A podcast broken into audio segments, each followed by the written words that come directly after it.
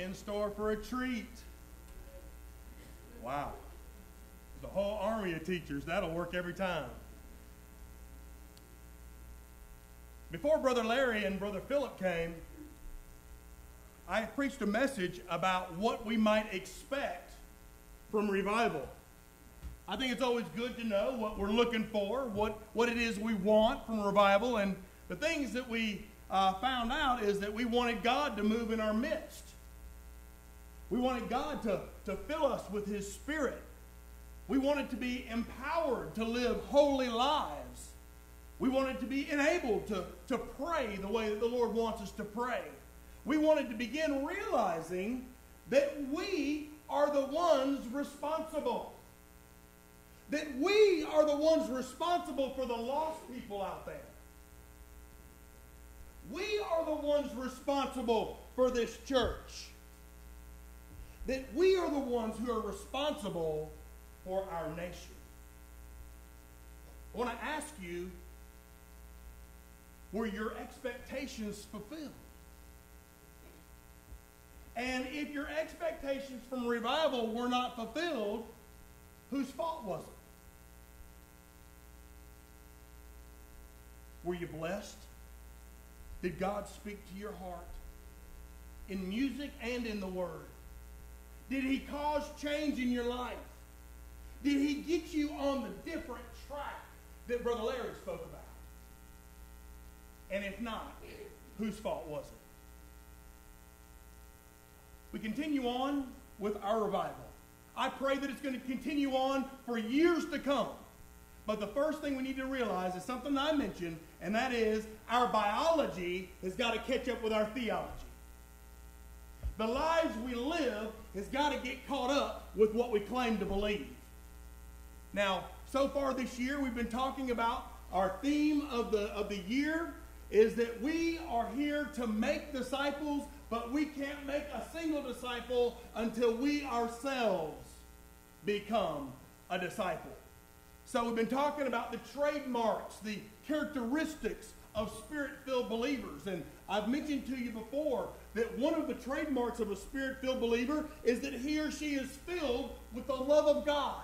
The love of God for everyone. And I believe that Brother Larry really expanded on that and said, you know what, we're to love everyone, regardless of where they are in their life. No, father, no, no matter how deep in sin they are, we're to love them regardless. They're people created in the image of God, just distorted in the image by sin. But we also talked about the fact that another trademark is, is that God's people are filled with joy. Regardless of what's going on around them, they're filled with joy. They know they have reason to rejoice. They have reason to be excited about what God is doing in them and through them for the kingdom glory. But I believe that if we took a poll today to identify what it is people want the most, what it is that people want the most out of life, it would probably include things like good health. It would probably include things like um, financial security. It would probably include things like positive relationships rewarding work. And all those things, who can argue with those? Those are all great things to look forward to. But if you think about it for just a moment, there is an underlying need beneath every single one of those. Beneath every single one of those needs is a deeper desire for personal peace. Think about it. People diet and exercise because they want to avoid poor health. Why do they want to avoid poor health? Because illness would threaten their peace. Amen?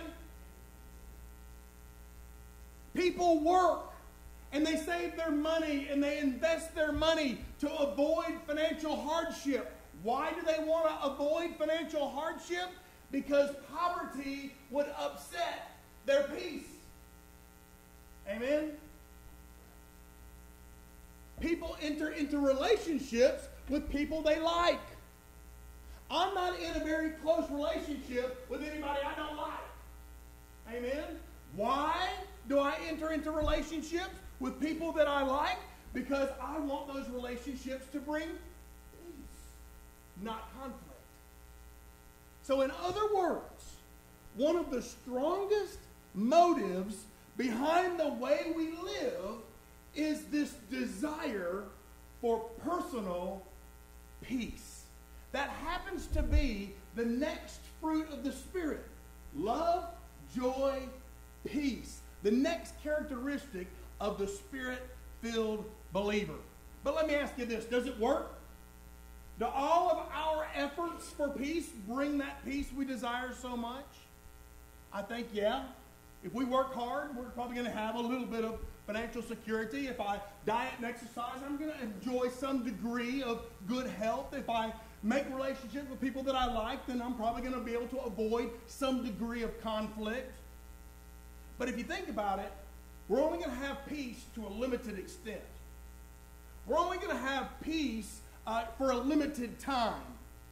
If you're lucky, if you work hard, you can keep chaos at bay in your life. If you work hard enough at it, you can do that, at least for a while. But I don't have to tell you that eventually, one of these days, something is going to break through.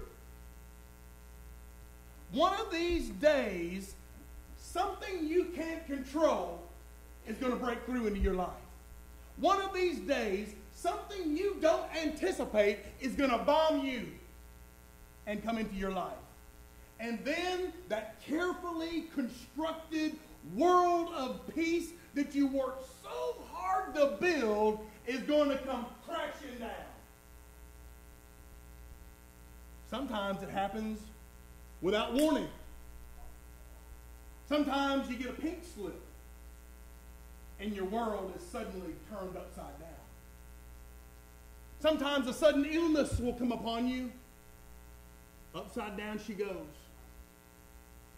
Sometimes there's a fire in your home and it changes your life. Sometimes there's an arrest in the family. Sometimes there's an emotional breakdown. All these things without warning.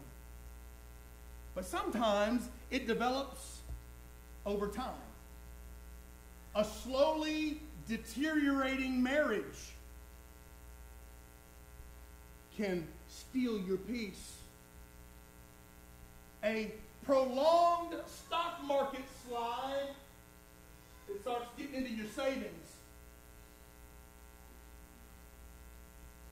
How about a medical condition that keeps getting worse and worse and worse? Can it not rob your peace? And not only that, but we live in a very dangerous world. We live in a very unpredictable world. We're all constantly at risk from things like wars. We're constantly at risk from things like terrorist attacks. We're all constantly um, at risk from things like natural disasters. And all of that threatens our peace. But you know, this is not a new phenomenon. This is not something that just happened in our generation. The Old Testament tells a story of a great man, a great man named Job, who lived thousands and thousands of years ago. Now, Job was a very prosperous man. Job was well respected. Job enjoyed good health. Job had lots of kids. Amen? Then one day, it fell all apart. His livestock, where they measured wealth in that day, were all stolen. His sons and his daughters, every one of them, were killed in a freak accident all at one time. Then he began to develop this painful, disfiguring illness. It changed his world. And his wife and his buddies, instead of supporting him, they viciously attacked him. In response, Job expressed much grief, and he said this What I feared has come upon me, what I have dreaded has happened to me. What do you think it was?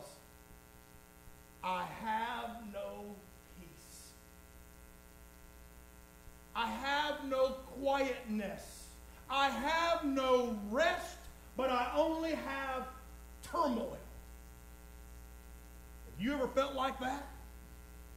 No peace in your life?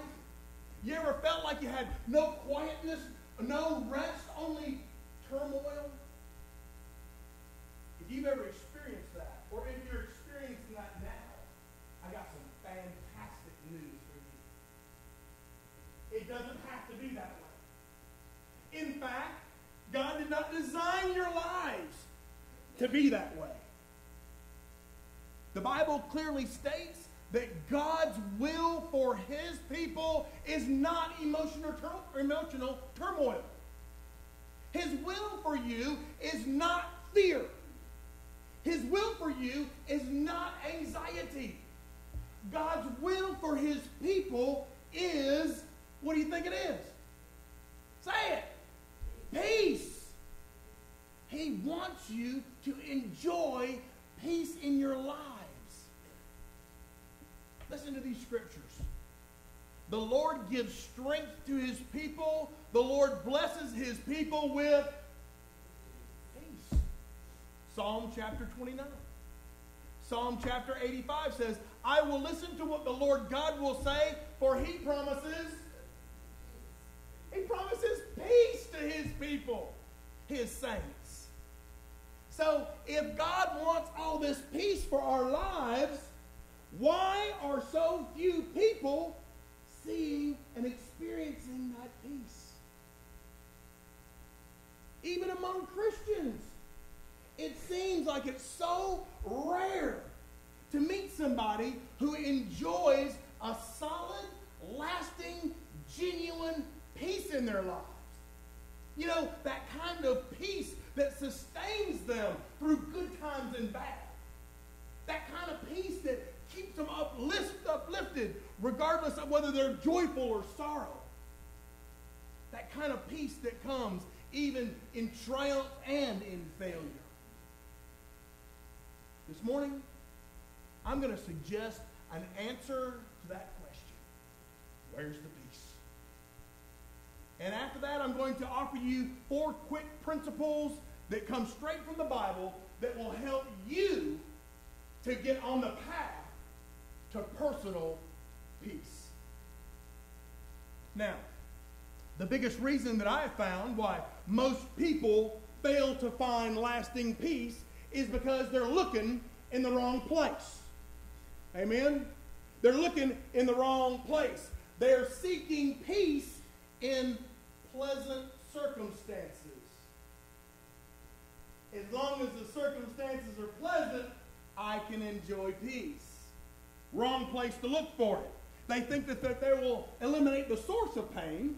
If they can somehow eliminate the source of conflict, then they will have peace. But there's two fatal flaws with that idea. First of all, as I mentioned earlier, it ain't possible. Okay?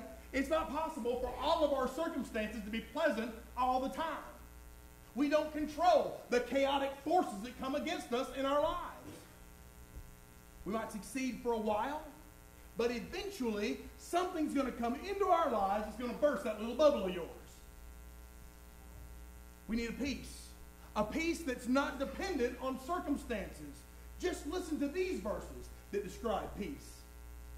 Jesus said, as uh, Brother Chad shared with us, I told you these things so that in me you may have peace.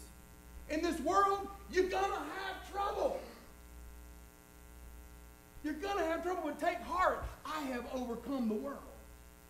The Apostle Paul says, Now may the Lord of peace himself give you peace. Get this, though. All the time and in every way. God wants you to have peace in your life.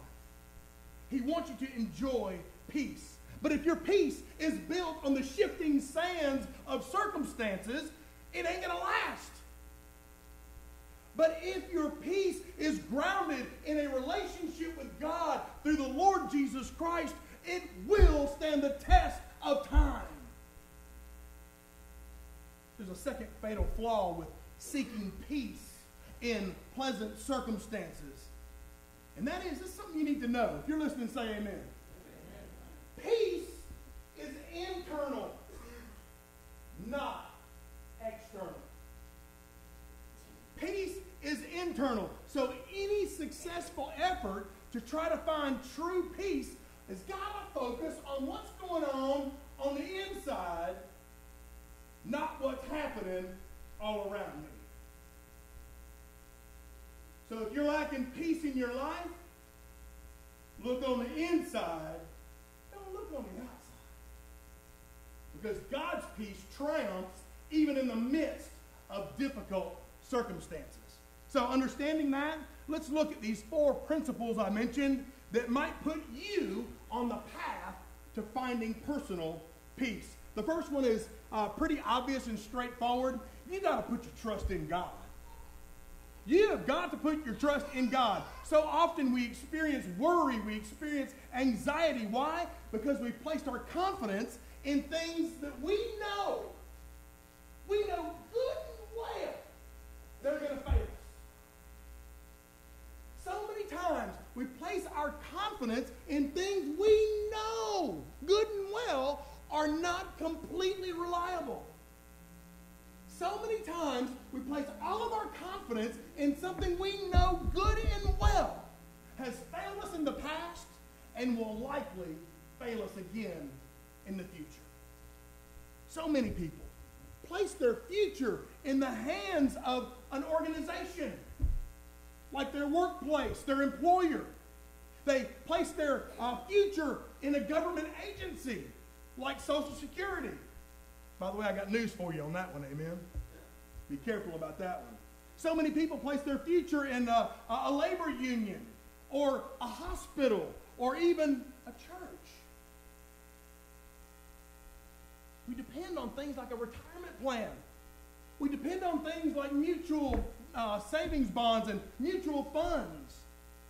We trust our education. We trust our experience. We trust our own competence to supply our needs.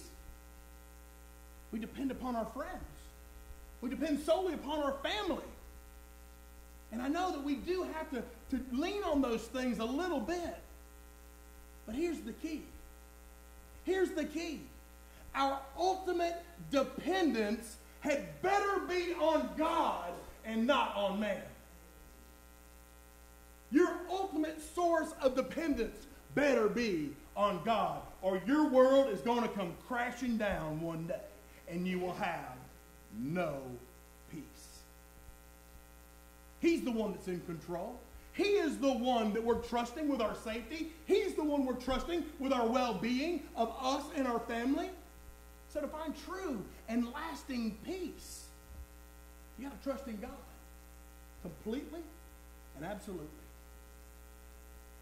The Bible says that some trust in chariots, some in horses, but we trust in the name of the Lord our God. Now I have neither a chariot nor a horse. Okay? However, I know that if I'm placing my confidence, if I'm depending upon my chariot, that that wheel's going to break one day. I know that if I'm dependent on that horse, that one of these days that horse going to come up lame. Amen? The only one I can trust is God. He's the one that always comes through every single time. I challenge you to look back on your life, to look back into your history and see one time where God has failed you. To declare one time where God has let you down. Because I'm telling you, you're here today. That's the evidence He ain't never let you down. He's never let you down. Better to take refuge in the Lord than to trust in man. It's better to take refuge in the Lord than to trust in princes, to trust in presidents, to trust in pastors, to trust in husbands or wives. Trust in God. trust in God. Now, here's a second principle for you for personal peace. And this one's going to be a challenge for you. You want personal peace? Confess your sins. What? You see, as you know, we all sin. Amen? A bunch of sinners. We all sin, and we all sin daily. Amen? We sin with our words. We sin with our deeds. We sin with our attitudes. We sin by doing things we ain't got no business doing. And we sin by not doing the things we ought to be doing. And we all sin every day. But let me tell you something. When we sin, it creates this separation between God and his people. It creates this separation between us, and that separation robs you of peace. So, how do I get my peace back? How do I close that separation? Well, the Bible says clearly that if we claim to be without sin, we deceive ourselves. And the truth is not in us. But if we confess our sins, that God is faithful and just and will forgive our sins and cleanse us of all unrighteousness. I'm glad that verse is in there. Because to me, that sounds easy enough. Amen. Confess my sin to Him. God, I'm a sinner. Now I'm all clean and ready to go at it again. True or false?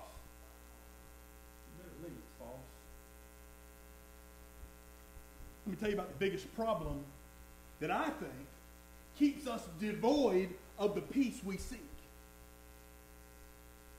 Most every Christian will admit that we're a sinner. I do that real easy. I know, I'm a sinner. I'm weak.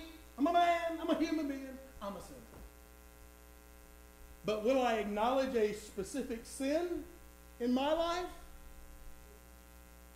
That's a horse of a different color. That's a horse of a different color. Most Christians will freely confess the basic truth that all humans are sinners. But we have a real problem owning up to any sins in particular. In theory, we admit that we are sinners. But in practice, really, we're denying it.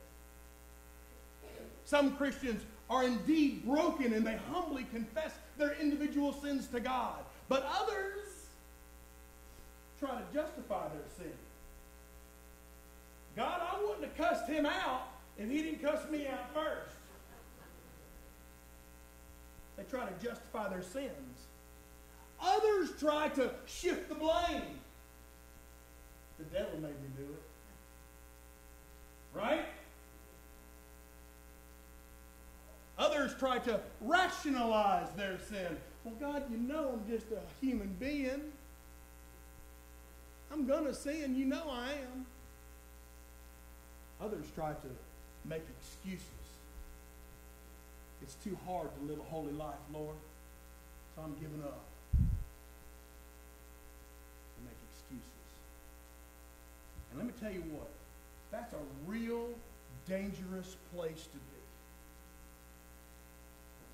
where you justify your sin and shift the blame and rationalize your sin and make excuses for your sin, that's a dangerous place to be, to be because you're denying what you claim to believe. That you need to confess your sins to God. Do we really believe ourselves to be sinners if we're not confessing our sin to God?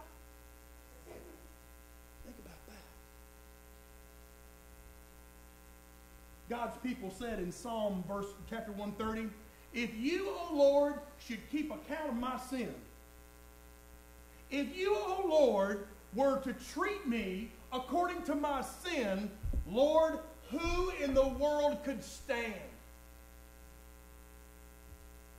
But there's forgiveness with you, that you may be reverentially feared and worshiped. We should have no qualms about confessing our sins to our Father. He already knows it, amen. That's what I tell the kids. You might as well go ahead and tell him. He already knows what you're doing or not doing. I mean, if you're truly confessing your sins and seeking forgiveness, I mean, if we truly embrace the free grace of God, then we'd understand that we're accepted because of Christ alone. You're not accepted because of anything you can do or not do.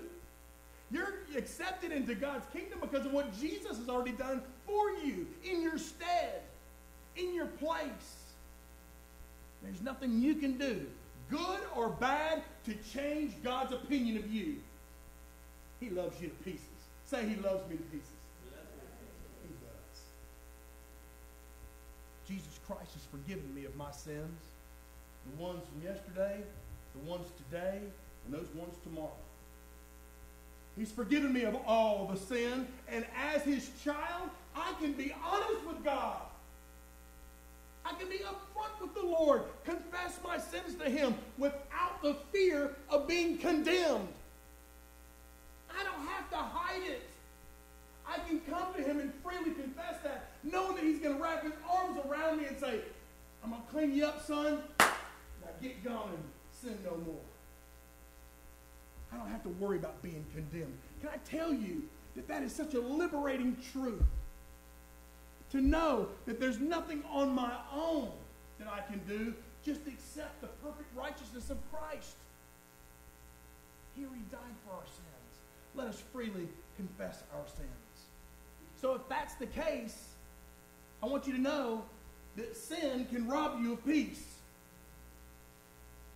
It can rob you of peace because it creates a separation between you and God. So why don't you come to Jesus? Why don't you come to Christ? He stands and waits. He constantly is ready to forgive. He's ready to restore you into the fellowship. And he'll do it the moment that you turn to him. So why don't you come and experience the blessing that is recorded in Psalm chapter 32? Blessed is he whose transgression is forgiven whose sins are covered. Blessed is the man whose sin the Lord does not count against them, and in whose spirit there is no deceit. Man, what a blessing. What a liberating truth. But you know what? I have to tell you this too. That if you choose and refuse to change, if you choose to continue in your sin, if you choose to continue in your rebellion, the Bible gives you a very sober warning.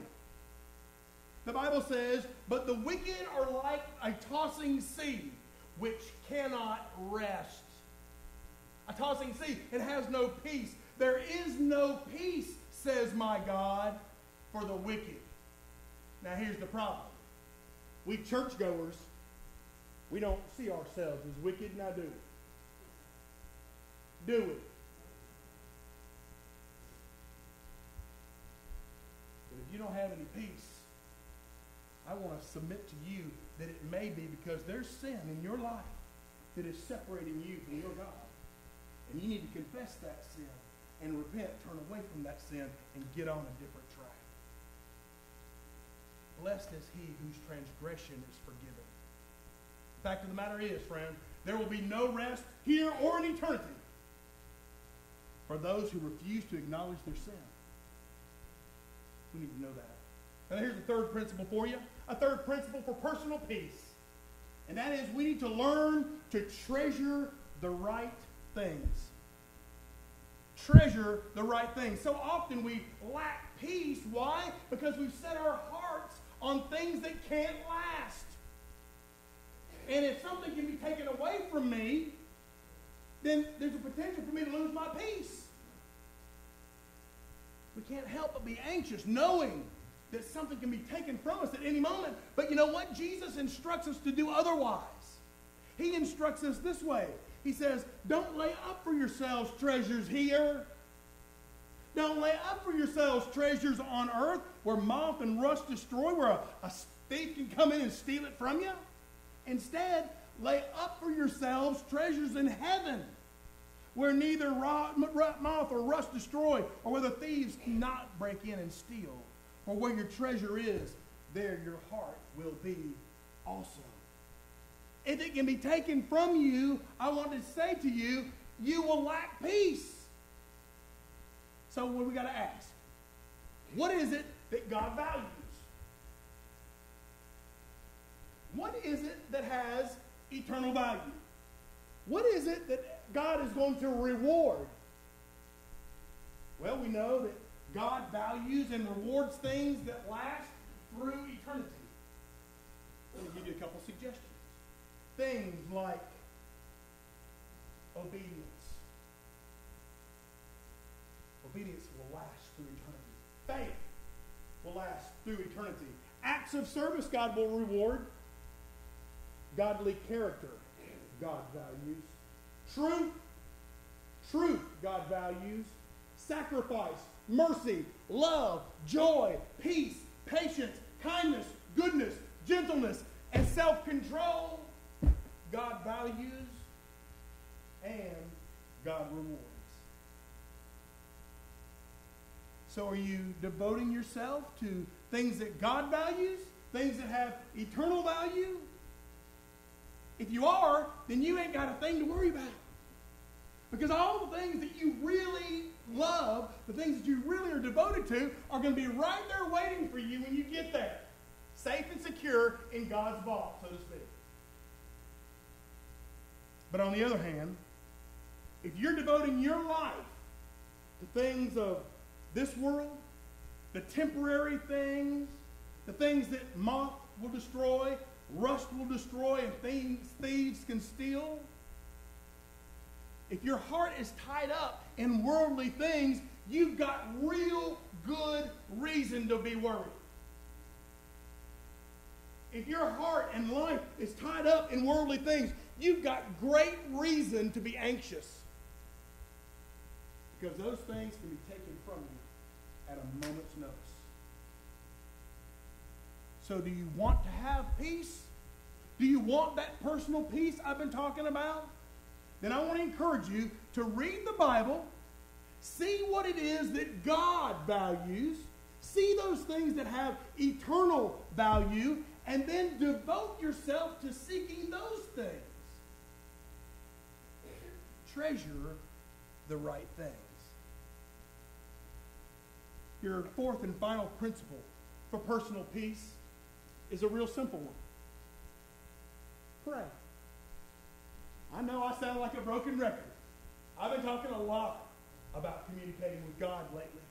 I've been talking a lot about prayer lately. Is prayer the answer to everything? I'm asking. So all I gotta do is pray about it. I don't have to do nothing. Huh? Huh?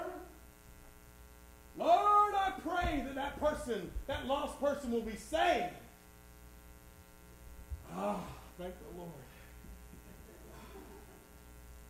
True or false? So prayer is not the answer to everything. There's more to it than that. But is it a part of everything? Absolutely it is. Because prayer is absolutely essential to being, say being, to being a disciple of Jesus Christ. And you can't make one until you are one. And you can't be a disciple unless you're praying and communicating with God our Father. So whether your need is for power, whether your need is for healing or hope or peace, prayer is a critical critical ingredient.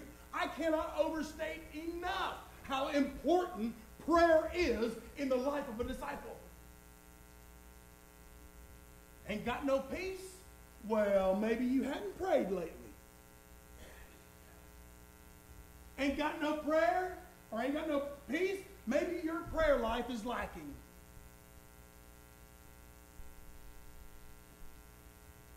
Sometimes we lack peace, and it's simply because we haven't prayed. You've stewed about it. You've worried yourself sick about it. You have schemed about it. You've what if about it. Anybody here ever what if? You've talked to all your friends about it. Maybe even talked to your pastor about it. But still you got no peace. I've done everything I know to do, but I got no peace. Well, Paul gave us, I believe, a command. A command for the disciple. In Philippians chapter 4, verse 6, and I believe it's up there on the screen. Paul wrote, Do not be anxious about anything, but in everything. By prayer and petition with thanksgiving, let your request be made known to God. And get this the peace of God that surpasses all understanding will guard your heart and guard your mind in Christ Jesus. You want peace? How about praying a little? Perhaps all that needs to happen is for you to experience God's peace by bowing your head and taking your concerns to God in prayer. Certainly part of it. But let me say this clearly. You'll receive no peace because of anything you did. Why? Because peace comes from God. God brings peace. You don't get peace from things. You don't get peace from bank accounts. You don't get peace from circumstances. You don't get peace from people. God brings peace. Say that with me.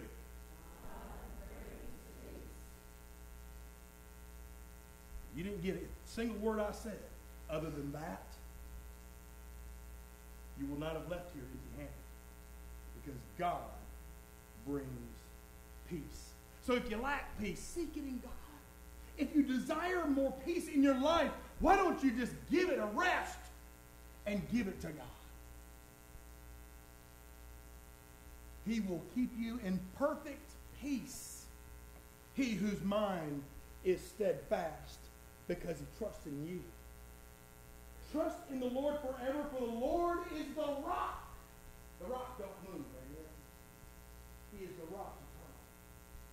May the God of hope fill you with all joy and peace as you trust in him, so that you may overflow with the hope by the power of the Holy Spirit. Amongst the things on our refrigerator at home, in the midst of the softball schedules and the pictures of our kids and the reminder notes and all those other things, Jan has this prayer on our refrigerator. It's entitled the Serenity Prayer, and many of you have heard the first part of it. But I'm going to call it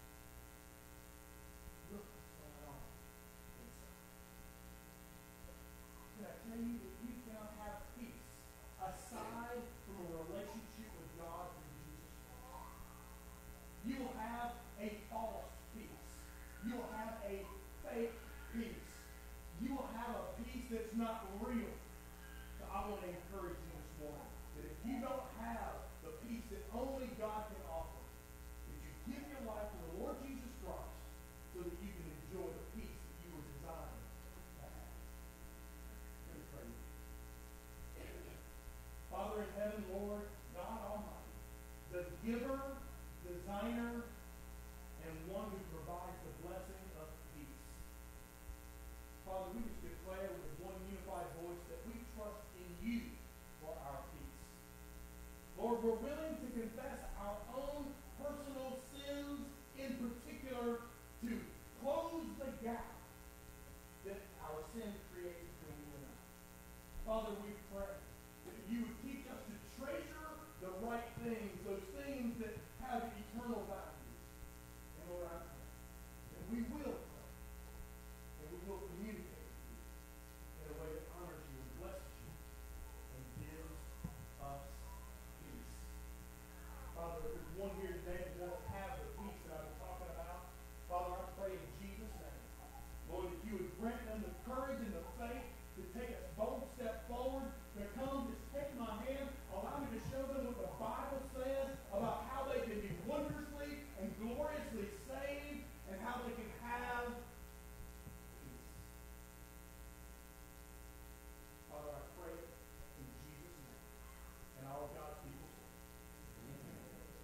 let's all stand. Let's sing. Why did it